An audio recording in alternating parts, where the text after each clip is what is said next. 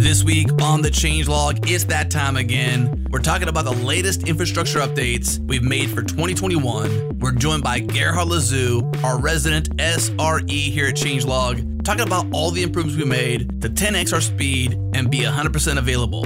Also, we announced our newest podcast we're launching, hosted by Gerhard. So stick around to the last half of the show for more details and how to subscribe. Of course, huge thanks to our partners Fastly, Linode, and LaunchDarkly. We love Linode. They keep it fast and simple. Check them out at linode.com slash changelog. Our bandwidth is provided by Fastly. Learn more at fastly.com and get your feature flags powered by LaunchDarkly. Check them out at launchdarkly.com.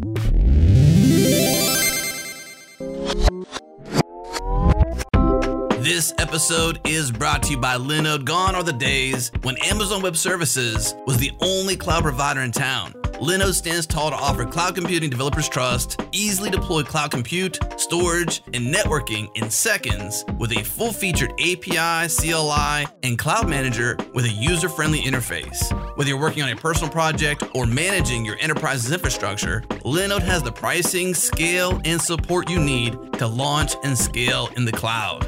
Get started with $100 in free credit at linode.com slash changelog. Again, linode.com slash changelog.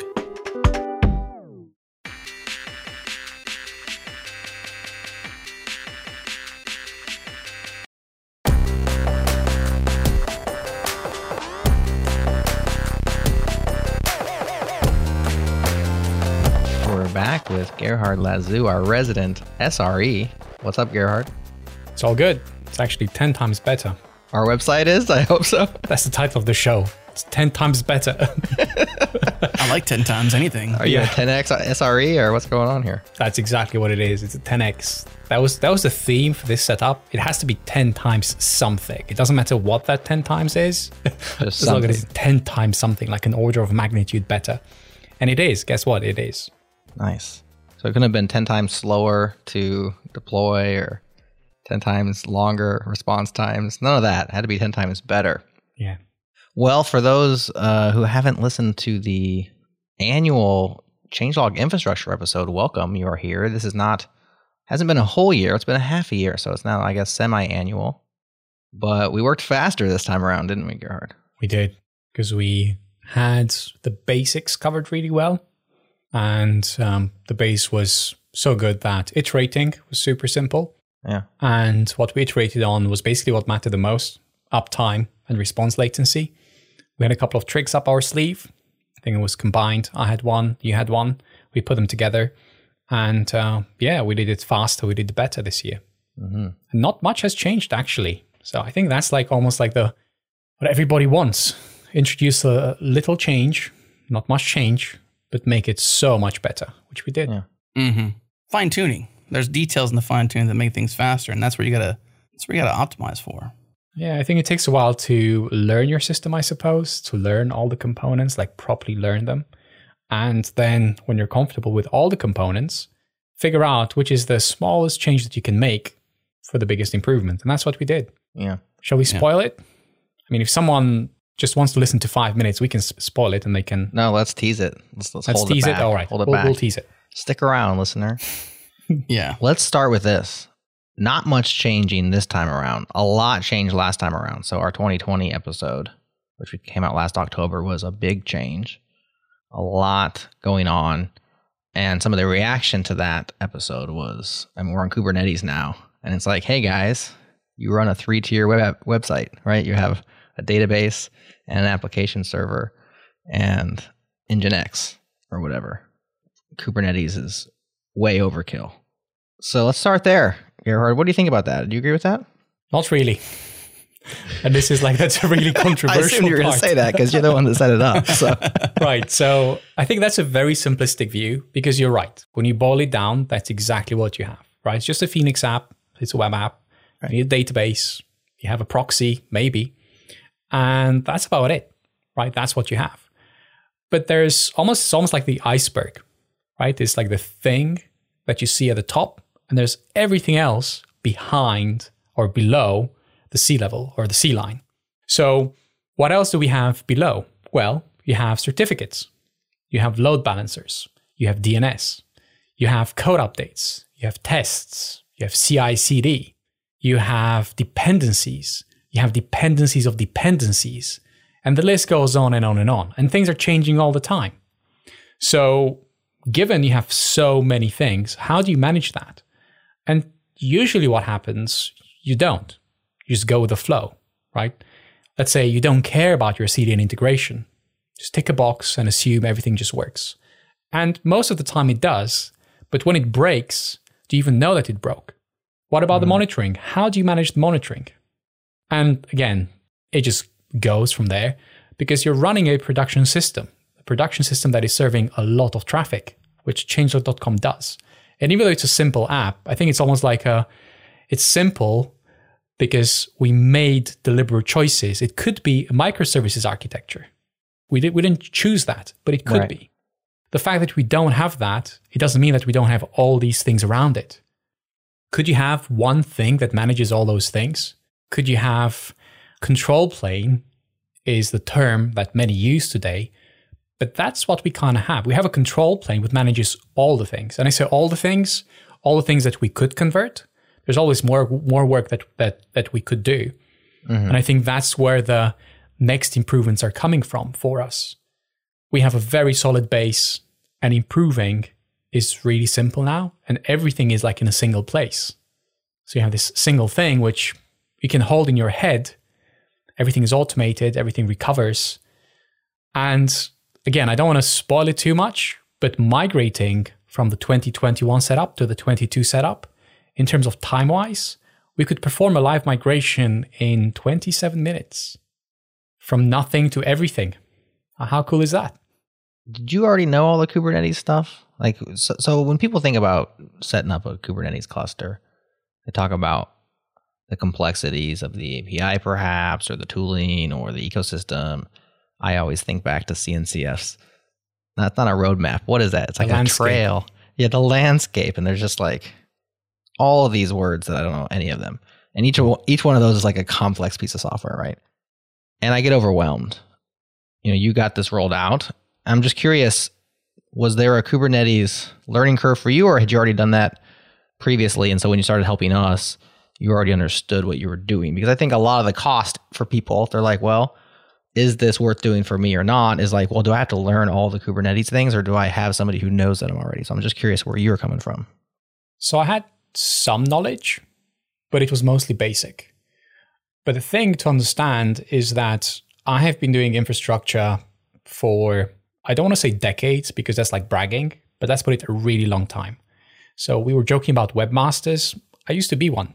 Uh, CGI bins, Oh yes, baby. Those were like the good old times. Right? yes, baby. yes. I remember CGI bins. I wouldn't yeah. describe them as a good old time, but uh, well, there you go. better like, at them than I was. Perspectives, like pin glasses and all that. You know, you sure. have pin glasses and you remember the past much better than it actually was. Right. So there, there's an element of that. So I've been doing this for a really long time, and I can appreciate the cycles that we went through, and we had many, many cycles. And I've learned to learn on the job and if you optimize for that, there's nothing new that is too daunting or too, I mean, it's exciting. You'll make mistakes, but after you've been over, I don't know, six, seven cycles, they come and go. Remember Ruby on Rails? Oh man, those were the good old days. Phoenix, I think, captures some of that. Mm-hmm. Um, the point being that even though I didn't know, I kind of know how to navigate that landscape. And you're right if your baseline is like zero and you have little experience, it is daunting.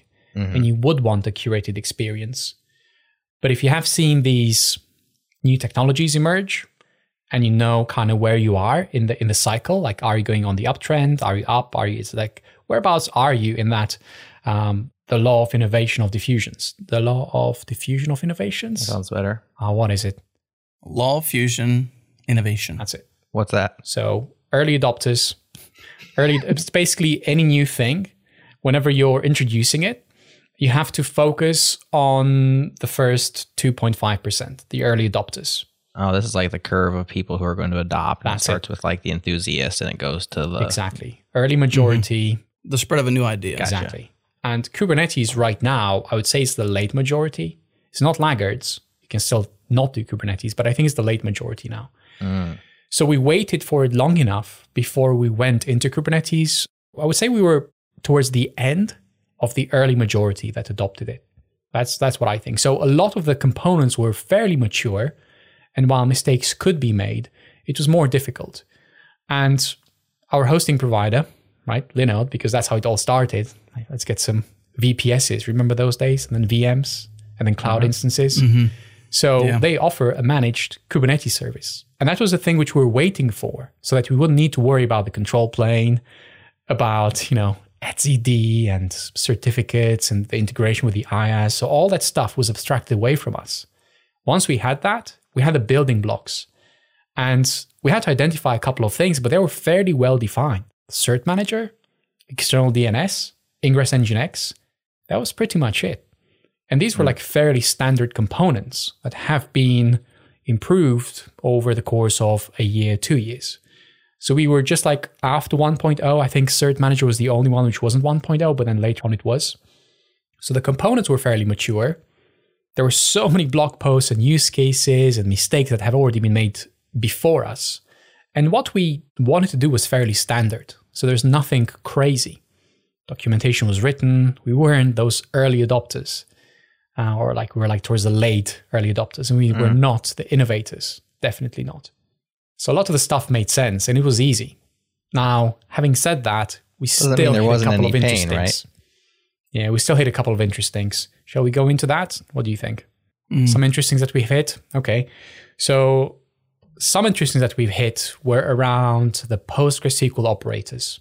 We chose PostgreSQL Crunchy first, and it was fairly hard to work with it because of how complicated it is. It's doing so many things, it has so many features, and the replication bit us.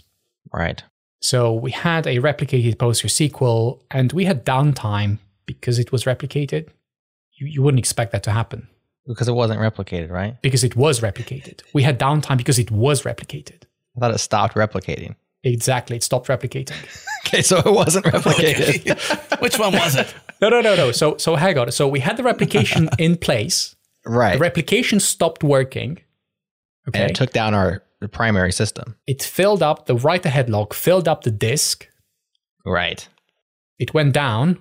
The secondary was way, way behind, so it couldn't be promoted to primary. And we had downtime. Right.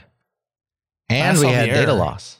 And we had data loss. Yeah, we did. Oh, yes. That's way worse than downtime, in my humble Oh, opinion. yes. We had the backup Yeah. like from, I think, six hours ago, was it? It was or like six hours. nine hours ago? Some, it was like a bunch of hours and we've lost some data, yes.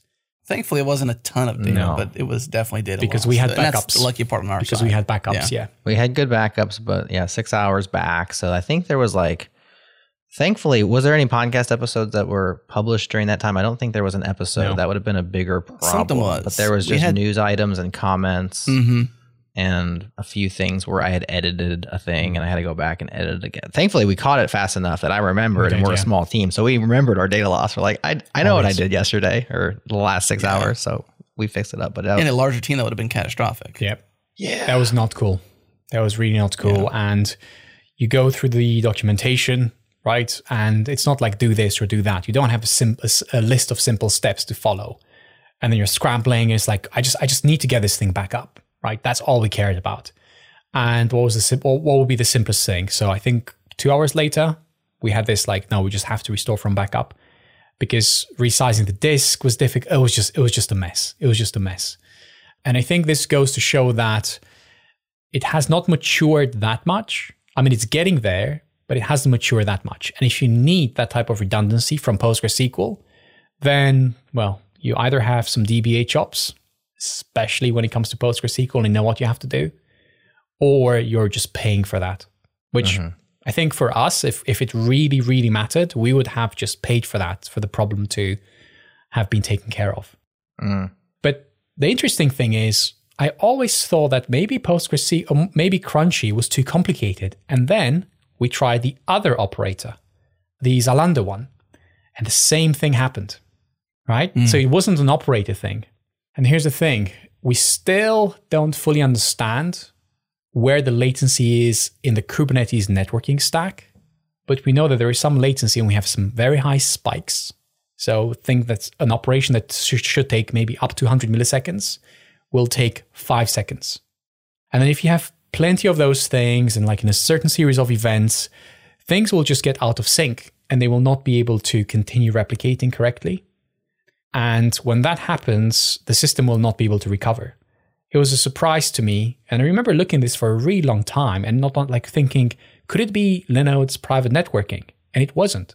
That wasn't the problem, even though it indicated there's like some network latency. Mm. So we went down to single Kubernetes node. Everything was running on one node, and we still had the same latency problems. So there is something, and there wasn't was there wasn't CPU bound. It wasn't like high network uh, throughput, so we weren't like hitting any sort of limit, other than network latency.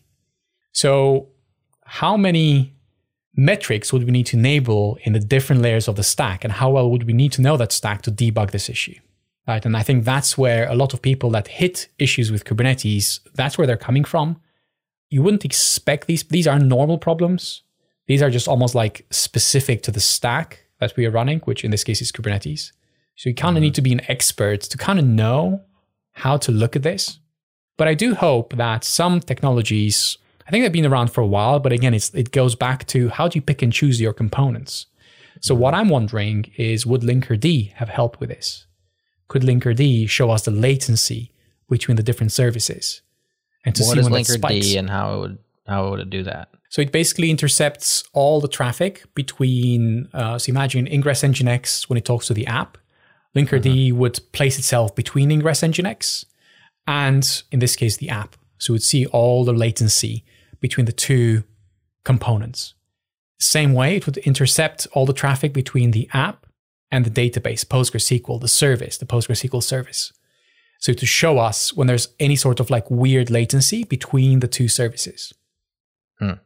Now, we could enable all the metrics for PostgreSQL, but then you need to find the dashboards. They need to understand those dashboards. If you have Grafana or something else, then you're literally becoming a DBA right? That's the hard part, though. Is you talked about Crunchy. Mm-hmm. Uh, what was the other one you talked about? We moved to, and then Zalando. Po- what's it called? Z Zalando PostgreSQL. So you got those two, and then you you consider what Linkerd have helped us. Mm-hmm. But that shows to me, at least from someone from this perspective, which is not a Kubernetes operator. I'm not an SRE. Is that you have to have some sort of understanding of the different tooling available in the ecosystem, which means you got to pay attention. Yes right? Very closely. And even not not to just know which tools are available to manage Postgres like we need to and replicate and whatnot, but also a high degree of understanding of those tooling and how they'll actually help you. And so I think that could be is like it's just a very daunting, high touch world that Kubernetes presents. It may be the future, and I'm not sure in terms of the law of diffusion mm-hmm. and uh, innovation where we're at. It's early majority, late majority in terms of adoption of Kubernetes at large, but it seems like it's still iterating and still getting better because yeah. we thought it was Linode's networking. It wasn't. And you suggest different tooling, but that to me says you got to have your ear close to the ground of Kubernetes and all its intricacies to really deal with like this kind of problem or problems like it. You know, we're dealing with it in Postgres. I'm sure there's you know, other databases that are going to have issues. You know, like, but it's similar. It's the same kind of issue where it's a latency of some sort that spikes and causes everything to slow down and then yep. haywire. So they do say, um, and let me be specific. Kelsey Hightower has been saying this for a long, long time. Don't run your data services on Kubernetes because things get complicated. And I think this is a first-hand experience of what he was referring to. Mm. Things may seem hmm. okay mm. for a long, long time, but then things start getting problematic. You have the combination of tooling that maybe wasn't meant to run in these types of environments? And how do you basically evolve it so that it embraces this distributed, everything can go and come within milliseconds as containers do? So I'm wondering if something like CockroachDB, which is meant to be run as a distributed PostgreSQL replacement, would have helped. I don't know. Would we have benefited from a managed PostgreSQL instance? Maybe. So maybe we should have listened to that advice and not run PostgreSQL in Kubernetes. But all these things, first of all, they made us just understand the stack a little bit better and say us, mostly me. And it made me realize that simple is best.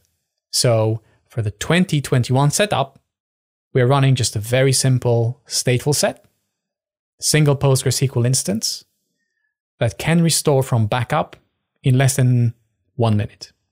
So let's say that you lose everything? If you back up frequently, which we do every hour, by the way, and I have to change that setting. I've set it to be three hours, but I need to change it to one hour. It's super simple.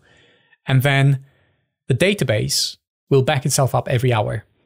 We can lose an hour worth of data. We can back it up every 30 minutes. But it's it's mm-hmm. very simple. And then you have backups, you can self-expire them. We by the way, we back up to S3. Uh, and we back up the entire media as well. Mm-hmm. And these backups, the reason why they were important is because when we did the 2021 setup, all I had to do, I had to let the system restore from backup.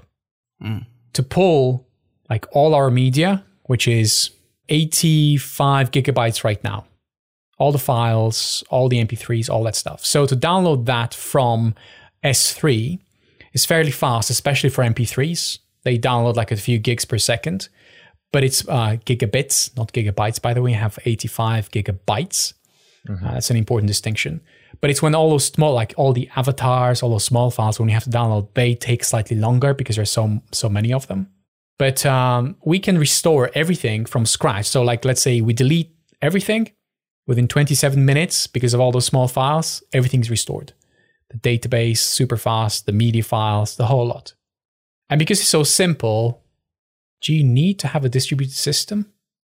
You can use these local SSDs. That's another problem which we had. Disks not detaching, nodes not rebooting. We had like another downtime because of that. And I know that, you know, all these issues have been fixed. I mean, we were early adopters in the case of Linode Kubernetes Engine. Right. It shipped in November 2019. We started using it, right? It was a beta. And just when it went live, I think in May, we were already starting to switch some production workloads across. And then by, was it August or September? I can't remember. Everything was across, something like that. So, did we need a multi node Kubernetes cluster? The answer is no. What we needed was proper CDN integration. And that's where the speed comes from. So, by properly integrating with the CDN, or in this case, Fastly, the website is actually 15 times faster. The latency. Did you say 15 times? One five, yeah, 15 times. One five. Actually, let's let's do this. By the way, we're integrate, we are integrating with Grafana Cloud. So we ship all the logs, all the metrics to Grafana Cloud, and we have synthetic monitoring set up there. And we have probes running all around the world. By the way, not all probes are reliable, but we have plenty to show us what's happening. And we're monitoring our babies now. We are, yes. The feeds and we have alerts and all and reports. There's like so many things we have set up. So thank you, Grafana Cloud. That's a really cool thing. Behind the scenes, Jared called our feeds our babies. Yes, he so, did. a little joke there, but yes, we're monitoring our babies, yeah. which is our podcast feeds. Yes. Yeah. And if a baby is crying, guess who gets the Telegram message? This is like Grafana Cloud integration. I do. Yeah. Right. So when our that's but, the way it but, should be. Yeah, exactly. Right. That's that's how you stand by your infrastructure if you're willing to be woken up at night. And guess what? We're caching it, and it's so cached that it doesn't go down anymore. Yeah. All of Fastly would have to be go down would have to be down before changelog would be down. So you have proper integration, which we didn't have before. We did some caching, but not as much as we do now. Anyways, before we enabled caching, the changelog.com website, the average latency uh, so we have uh, San Francisco, Dallas, New York, London, Frankfurt, uh, Bangalore, Sydney, and Tokyo. These are all our probes. So the average latency across all probes was 880 milliseconds. That's kind of embarrassing. Before. Before. Yep. Yeah. Now it's 66 milliseconds. So how much is that? 880 by 66. 13.3 times. Not quite 15, but not 10 either. It's more than 10. We can round to 15. And guess what the uptime is? 100%. 100% exactly. 100%. it's 100%. That's all exactly the nines. right. We want all the nines.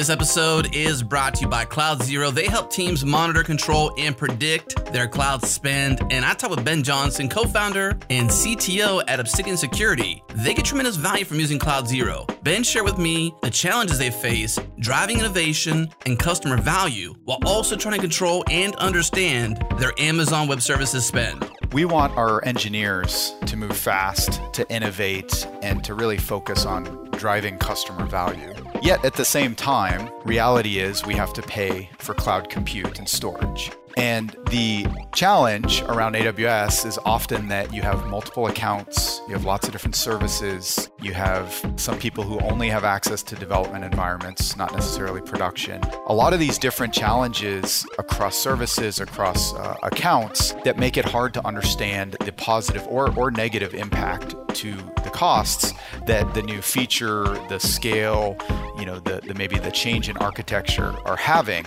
And so giving our team more insight into the ramifications, again, positive or negative, of their changes in order to maybe we need to really move fast. Let's have less worry about cost right now. Or maybe now we're in a more stable place. Let's let's drive down the cost so we can, you know, give uh, give those cost savings onto our customers or improve our own margin. So a product like CloudZero can really help your team get a handle on costs, get alerted to those spikes, feel good when you actually see the costs drop, and do all that without a whole lot of investment of your own time.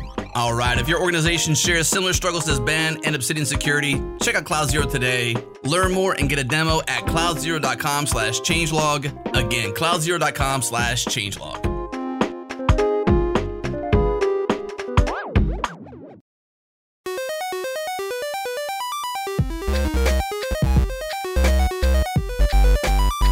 So this speaks to really geographic relocation of our assets, right? I mean, we had all of our images and MP3s and CSS and JavaScript assets served via CDN all the mm-hmm. way back to when we set the system up.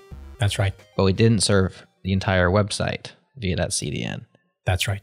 And so even though Phoenix is really fast, even though we're set up good, we had we even have in-memory caching in places where it makes sense, like the feeds. Mm-hmm. So who wants to recalculate the changelogs feed of 400 and some odd things every time it gets requested? Like we cache that in the app. In addition to that, we now have it behind the CDN. And just the fact that that used to be served from like New York East, even if it was really fast to answer in Bangalore, in Tokyo, is never going to be under, well, it's going to be an average of 880 milliseconds around the Mhm. world, right? Yep. There's not much we could do about that while our responses were coming from a centralized, you know, single pop, as they call it, point of Yep. presence, Mhm. which is the way it was. Mm-hmm. So now every request goes through Fastly, and uh, we should have done that a long time ago. We should have.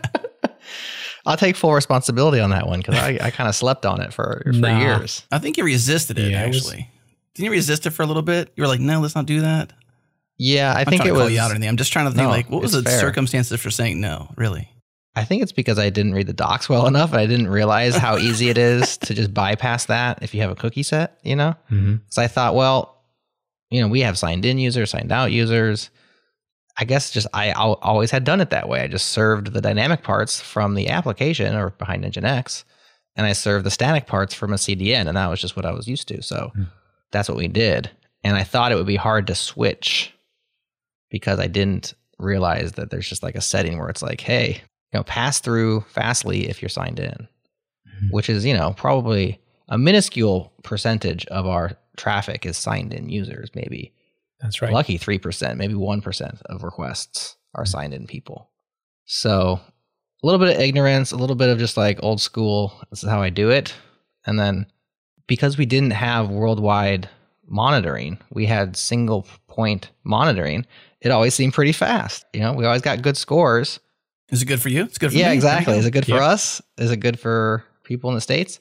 Once we set up the Grafana with the around the world monitoring, then you start to realize, holy cow, this is not fast for everybody, you know? Yeah. So I think it was less, just less important because I didn't realize just, yeah. how bad it was out there. Well, that's interesting too when you talk about observability. What's it? You don't know what you don't know until you know, or something like that. Basically, you know, The unknown observability unknowns. provides a lot of data Yeah. to understand some of the problems because either you don't have time or you not necessarily don't care, but you don't care because you, you can't care. You don't have the data to really understand the full rounded picture of the problem or the the concern. And uh, that's that's what's interesting is that once you start to monitor so many things, you really start to understand the the real problems. And that's why I think you know there's a lot of pluses to you know it doesn't require Kubernetes to to use Grafana, right? We don't need Kubernetes to use Grafana, but right. the full rounded picture of what cloud native asks of teams or prescribes or subscribes is this picture of you know Kubernetes simplified in quotes simplified plain that everyone understands. You can go from our organization to a whole different team. And if they're using Kubernetes, it's roughly the same API and all the same concerns. You've got an understanding from team to team if you're someone who moves around or someone who SREs for many people, or it's just a standardized way of doing things. I'm curious though about the the average because you said 880 was the average. Mm-hmm. So share the the highest because that that says average. What was the highest? So this is the average latency, right? And you have all the different points. Can you see that? Yes. Okay, cool. So this is all probes. We'll pull a screenshot into the show notes for sure. But so let's look, for example, Dallas, right, which is closest to where Adam is. So in Dallas, what we're seeing is the average latency is 42.20 milliseconds. Okay, that's pretty good. It's a pretty good latency. You can see that you have a couple of high ones. So the max goes to about 200 milliseconds. This is now, not before. This is last seven days. Okay. We're looking across the last Which seven if your maximum response time is 200 milliseconds, then you're sitting pretty. 200 milliseconds, yeah. exactly. And that's where the average, and this is Dallas. So let's take, I don't know, let's take London, for example, for me. So London is 87 milliseconds, and the maximum is 400 milliseconds. Now, mm-hmm. what we need to understand is that some of this is also related to probes. So do you see the uptime says it's 99.98%? Well, what that actually means is that some probes, some Grafana probes, are either overloaded because they take more than five seconds, which is exactly what happened here. It takes more than five seconds. And that's that's a timeout. If if a response takes more than five seconds to come back, it's it's considered an er- error. It may have taken longer, but it's considered no, it didn't respond quickly enough. But maybe the probe was being overloaded. I know that when we were looking at Bangalore, I think that was the one. This is the Bangalore. See, for example, these errors here. This was uh, the 4th of May. The error rate was very high. But all it meant is that the probe may have been overloaded. Not necessarily the website, because I'm pretty sure Fastly was rock solid around this period. I mean, you just have to think how many POPs they have, how many points of presence. So once you get in the Fastly cache, any endpoint should be able to serve it. So we have a shield in New York, and then every other point of presence basically distributes from there. It, it reads it from that cache and it replicates across the whole world. And we have a micro cache. So we, we cache every response for 60 seconds. And then if there's any cache misses, it will continue serving stale content while asynchronously going back to the origin and requesting an update. So you should always serve cached content. Unless obviously yeah. the, the point was like down or reloaded or something like that, which very rarely happens. And then we reroute traffic. So typically, when there are issues, it's the high latency. It's most likely the probe.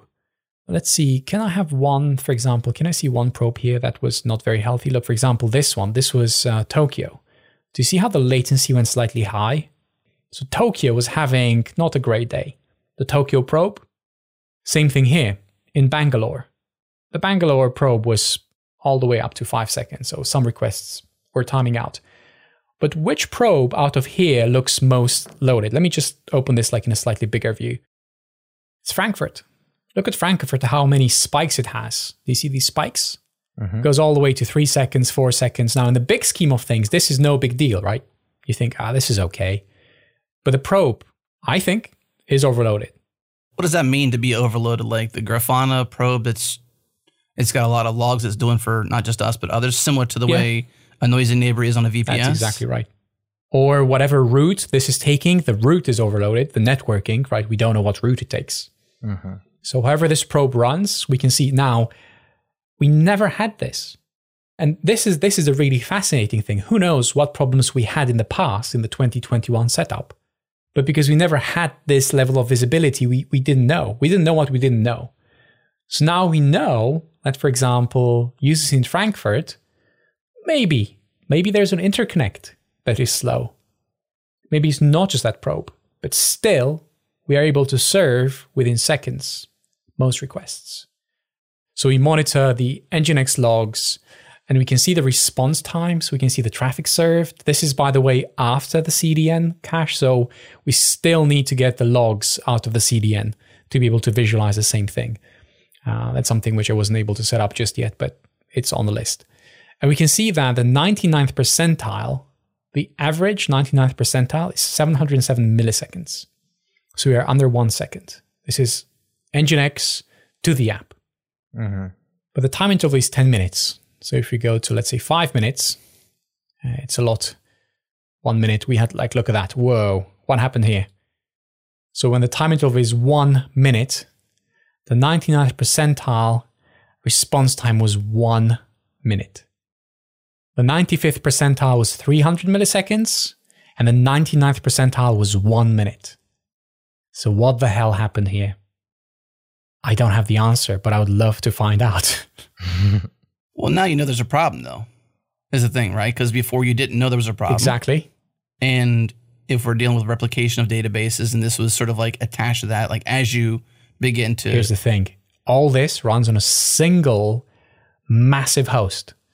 We have 32 CPUs, AMD EPYC, 64 gigs of RAM or 128 gigs of RAM, SSDs, super fast. It's a single host. So, how can the 99th percentile between Ingress Nginx running on that host and the app, which is running on the same host, be this high? Bitcoin miner. Bitcoin mine. It's not, but sure. Sure. I, I, I assure you it's not. I'm glad you shared the specs of that server too, because that does put it into context of This should never happen. its capability and that this shouldn't Nope. happen. it shouldn't happen. what do you What do you surmise? What's your gut? something in kube-proxy something in kube-proxy i mean that's the only thing it's not the database Yeah. it's not the app it's something between all those components that make up kubernetes we have calico for the cni maybe it's that maybe it's the overlay network but this is where that like almost like you want more observability it's almost like you know you have a problem before you didn't have you were like so ignorant you didn't even have a problem and Right. if you look at external monitoring, everything looks good. Everything is fine. From a CDN perspective, things are okay. And that is the experience that we want to give our users. The website is always available, it's super fast, regardless where you are in the world. Mm-hmm. And these are the things that we are now becoming aware of. So the question is do we invest in this? Or maybe do we do something else? And when I say something else, do we continue down Kubernetes? Or do we take, I don't know, a platform as a service? Our problem has always been bandwidth, right? Because we need a lot of bandwidth. Like, think hundreds of terabytes of bandwidth. Kind of like in the detective shows where they're they say zoom and enhance. You know, that's what you're doing to us here. You zoom in, and at a certain point, you zoom and enhance, and just it can't enhance any further. And you're like you're you're staring at a blob, and you're like I don't know what that is. Yeah. That's kind of where we're at. So you need like another level, you need another zoom, Mm. or another enhance in order to dive down. And the, the smaller these problems Mm. are, the more you time you spend right figuring out how mm-hmm. to get that zoom done, and probably the lower your you know your ROI so to speak, or the the law right. of diminishing returns hits you, and you're, That's you're right. sinking massive amounts of resources into solving this tiny little problem that may or may not be worth it. I mean, ignorance, I guess, was bliss, except for our user for our users, it wasn't bliss. Like we didn't, we thought it was fast everywhere, and now we know that it's it wasn't. It's better, and yet we Yeah. still have this little thing that's like, what? What's going on there? Yeah, and it does happen fairly frequently, by the way. So there's something there. Would tracing help? I don't know. Like, look, we look at the last six hours. We have a spike here. That was 7 p.m. And they're not periodic. Like they happen like uh, 4 p.m. Could it be the database backups? I mean, they do run every three hours. You have four and you have seven. So maybe we go to the like last 12 hours. But then you have like all these smaller spikes. This is 1 p.m. So not really. Right? You had like these spikes. And again, most of the stuff, like if you look at the traffic that we serve, it's nothing. The server is like not even like 1% loaded. CPU is not an issue. Network is not an issue. Nothing is an issue. All the components are healthy, very little memory use. So it's not a problem. Hmm. So, is it a good thing? I think it it refines your understanding. I think it makes you think about your setup in ways that you haven't thought before. So you really do feel like the master of your domain. And most things are easy to set up. I think it's just like knowing which things to set up. Mm-hmm. And what I'm hoping that we'll do with this and with Ship It is that we'll share some of those stories. We'll share the things that worked yeah. out and the things that didn't work out so that others won't have to do this. Wait, wait, wait, wait. What's this Ship It you just said? What's what's this? what's thing? this Ship It? what are you talking about?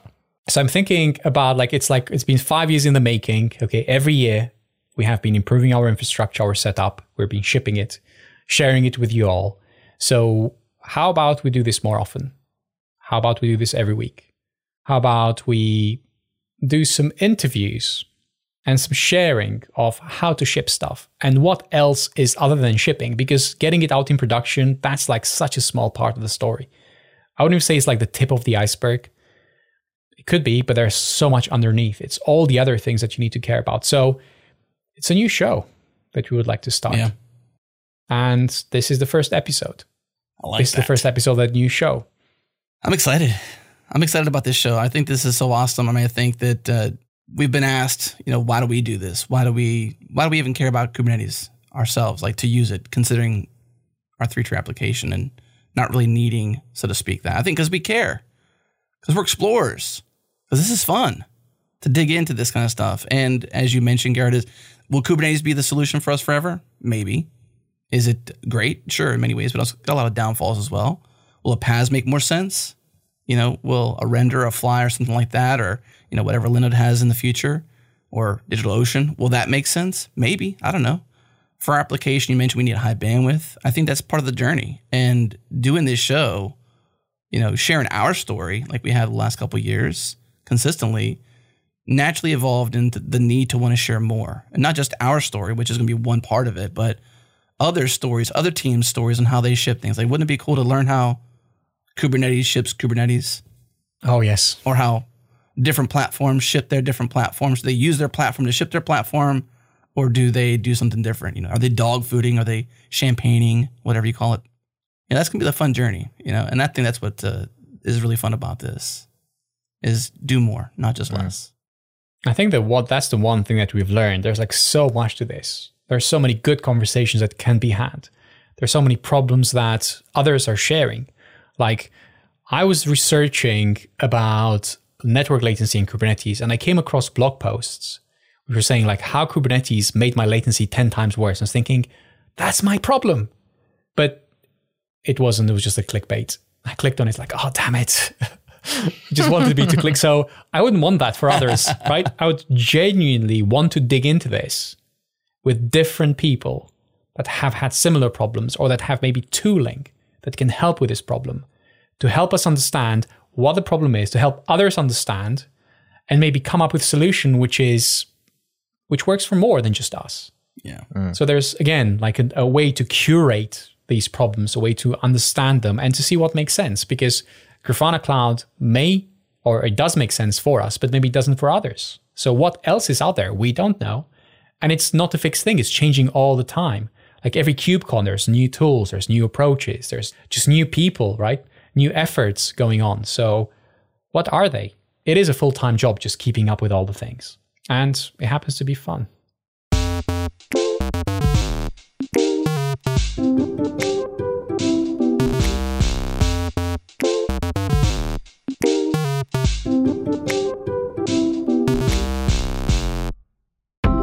This episode is brought to you by our friends at LaunchDarkly, feature management for the modern enterprise, power testing in production at any scale. Here's how it works. LaunchDarkly enables development teams and operation teams to deploy code at any time, even if a feature isn't ready to release to users. Wrapping code with feature flags gives you the safety to test new features and infrastructure in your production environments without impacting the wrong end users. When you're ready to release more widely, update the flag status, and the changes are made instantaneously by their real time streaming architecture. Eliminate risk, deliver value, get started for free today at launchdarkly.com. Again, launchdarkly.com.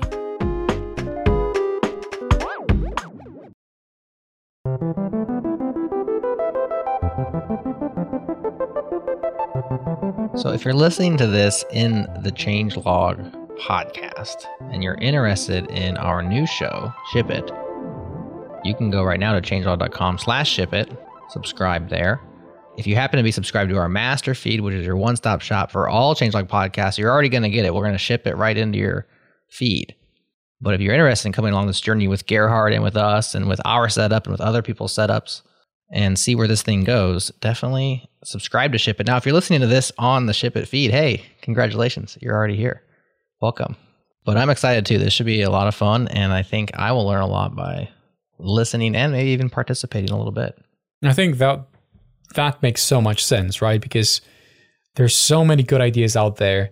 There's so many good ideas that are good ideas for a while and then they're terrible ideas. But that's okay. Because ultimately, what do you care about?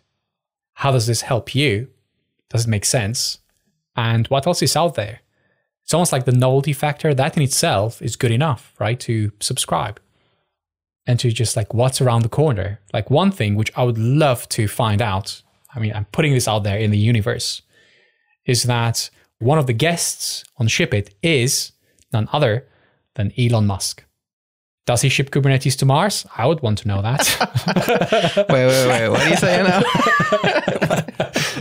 like, why not? Like, how does he ship those rockets? That's like proper engineering, right? We're just like Okay. playing here. So this is an episode request. This is not a It is. promise. This is a No, no, request. no, no. Okay, Okay. good. Because I about got very excited. I was like, really?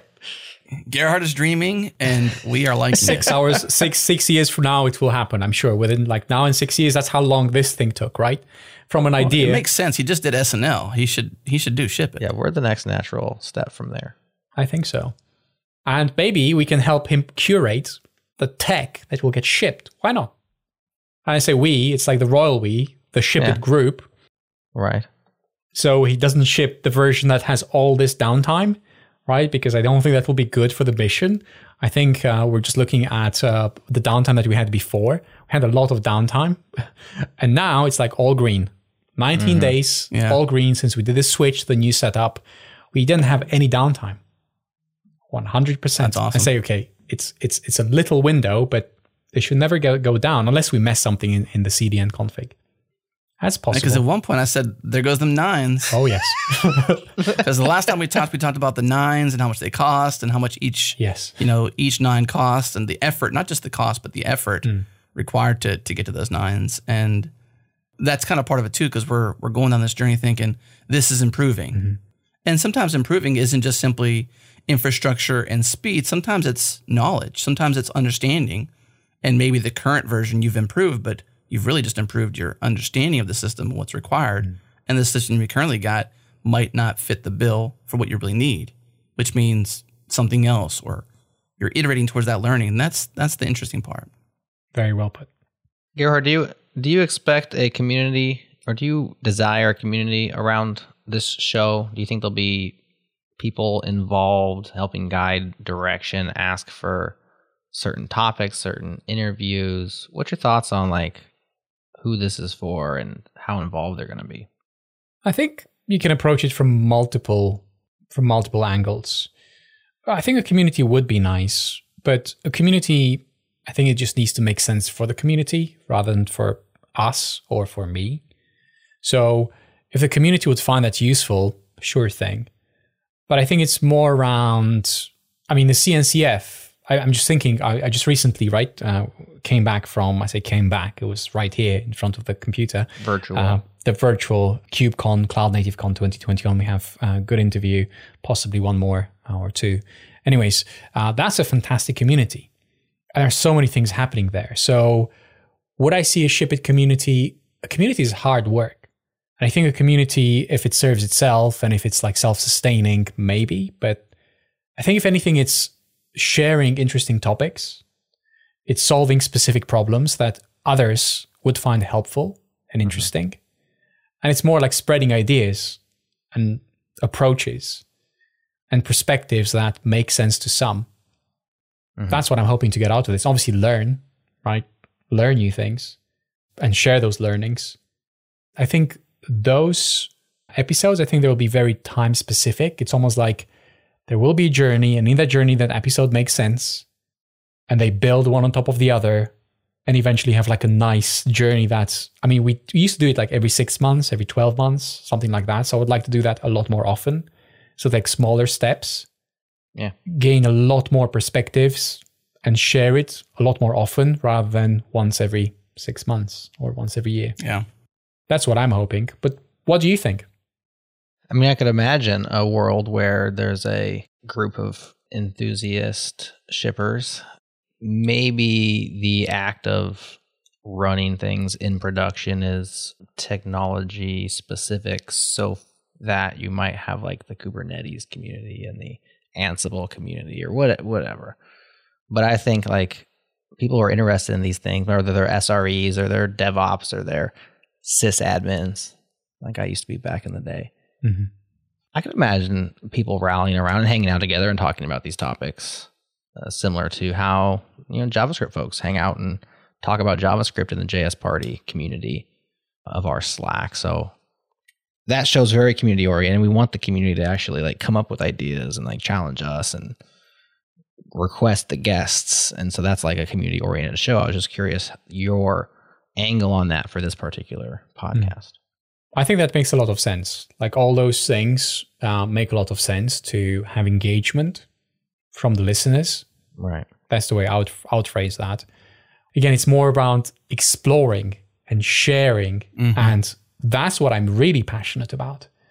And finding ways to improve changelog in a way that is open source and others can benefit, because that's one thing that we have always done shared our approach publicly.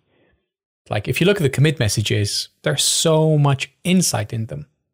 And I find that very interesting because Yeah, you write yeah, books in there. Yeah, I did. I did actually. I think we could publish a book. We could probably pull a book out of Yeah, your commit There's a lot of text in there. ASCII art and all those things, Yeah. links. Mhm. There's a lot of stuff there. Yeah, check it out. Emoji. Emojis. Oh, they're Lots the of best. emojis. They convey so much emotion. in regards to community, though, we can say that we have uh, a dev channel in our community Slack. And if I'm keen off of what Jared's saying, is is like where can people hang out at, right? So we already know that changelog.com slash community is there. It's free to join. It's open. We already have a dev channel, but maybe are you saying maybe a ship it channel makes more sense where we have similar to JS Party, we've got a JS Party channel and people hang out there and chat during live shows. And maybe this show isn't live, but we can start to have, hey, I like this show. I want to invite this person or I want to suggest that person. Well, where do people go and congregate? Where can that happen? And I think we've already paid for the price of admission, which is free, and the infra's there thanks to a free Slack and community and all that good stuff. It's is is done. So a matter of moving some of that conversation from dev to ship it, or just promoting dev to what could be ship it. Mm. Either way, in terms of the logistics of that getting done, sounds good to me. But I think we should definitely have a, a ship it channel where folks mm-hmm. can hang out and talk and Yeah. you know throw ideas out there and have a place to to discuss the show and things around the show. It doesn't have to be about the show, but I think that would be rad. Do we have comments enabled on episodes? Yeah. We do. Okay. So that's one. For now. if you listen to a recent backstage for now. we thought about turning them Uh, off. You can go listen to that conversation, and Yeah, we uh, debated we that. actually agreed on turning them off, and then I just didn't do it. Okay. So Yeah. we might leave them on forever because of laziness, or maybe they'll disappear. But Mm-hmm. I don't know. You go listen to backstage episode. What is that? Sixteen. Yeah, you'll get All the emotions are on comments, but for now they're there, and I don't know. Probably just leave them on because people do seem to like them. You know, I'm, I've, I've since then, this is a micro version of that conversation. I've seen more adoption of our comments and Well, I wonder especially if that, that, recent epi- blog post you got there, Jared. I mean, I like, wonder if that episode weren't for that, you spurred wouldn't have on. people talking to yeah, I wonder if that episode spurred on more comments. They're like, wait a second, these guys have a comment section. yeah. I didn't know that till they posted a show and about then it. even since I've looked at our design of it, and I think that you know, for a signed out user, it's it could be we could do better design to make a better effort to encourage Yep. discussion. oh yeah, like actually an so I emoji mean, picker, there's definitely some things we could do. reactions. There's all sorts of stuff we could do. just guys to higher value content, really like higher value comments. But that recent post you did, you might as well timestamp it. That got a lot of a lot of comments itself. Mm-hmm. The backstage episode we're talking about is episode 16, accurately titled "Let us know in the comments." So yes, let us know in the comments. So yes, But um, there are comments on each episode, so it's a great place to have conversation. Especially, I, I like the permanence of those in terms of it. it's attached to the episode. So if you have follow up links or questions regarding the content, Yeah. it's a great place for that. Whereas, of course, there's conversation that's going to happen on Twitter and on Reddit and on Hacker News and on LinkedIn. Do people have conversations on LinkedIn? I don't know about that. they do. And They have lots of elsewhere. conversations on LinkedIn. And in our Slack, but there's some value to the comments on site. Yeah. So it's worth it in in my opinion. But if you're listening to this, you're thinking like, well, one, they've answered my questions around community because clearly we just in time uh, produced the future of things. So we just determined that we're going to have a community, and it'll potentially be the Ship It channel in Slack. But if you have a request for an episode, there's an easy way to do that. Changelog.com slash request. It's there for every show we have, the changelog, Founders Talk, Ship It, all the shows essentially. So if you have a request for a guest or an idea, that's the best way to share it with us. If you want to join the community, it's there. Changelog.com slash community. No debate about that. And uh, you know, if you care about shipping it, then you should ship it with us. Also, if you care about all the other things that happen before shipping it and after shipping it and while you're shipping it, and while you're shipping it. While oh, you're yes. it's just, yeah, there's like, it's almost like that's like a point in time, but there's so many things happening before and after. And it's like, it's not like a single event, right? Huh. You find yourself shipping it and you would like to think that every time is the same.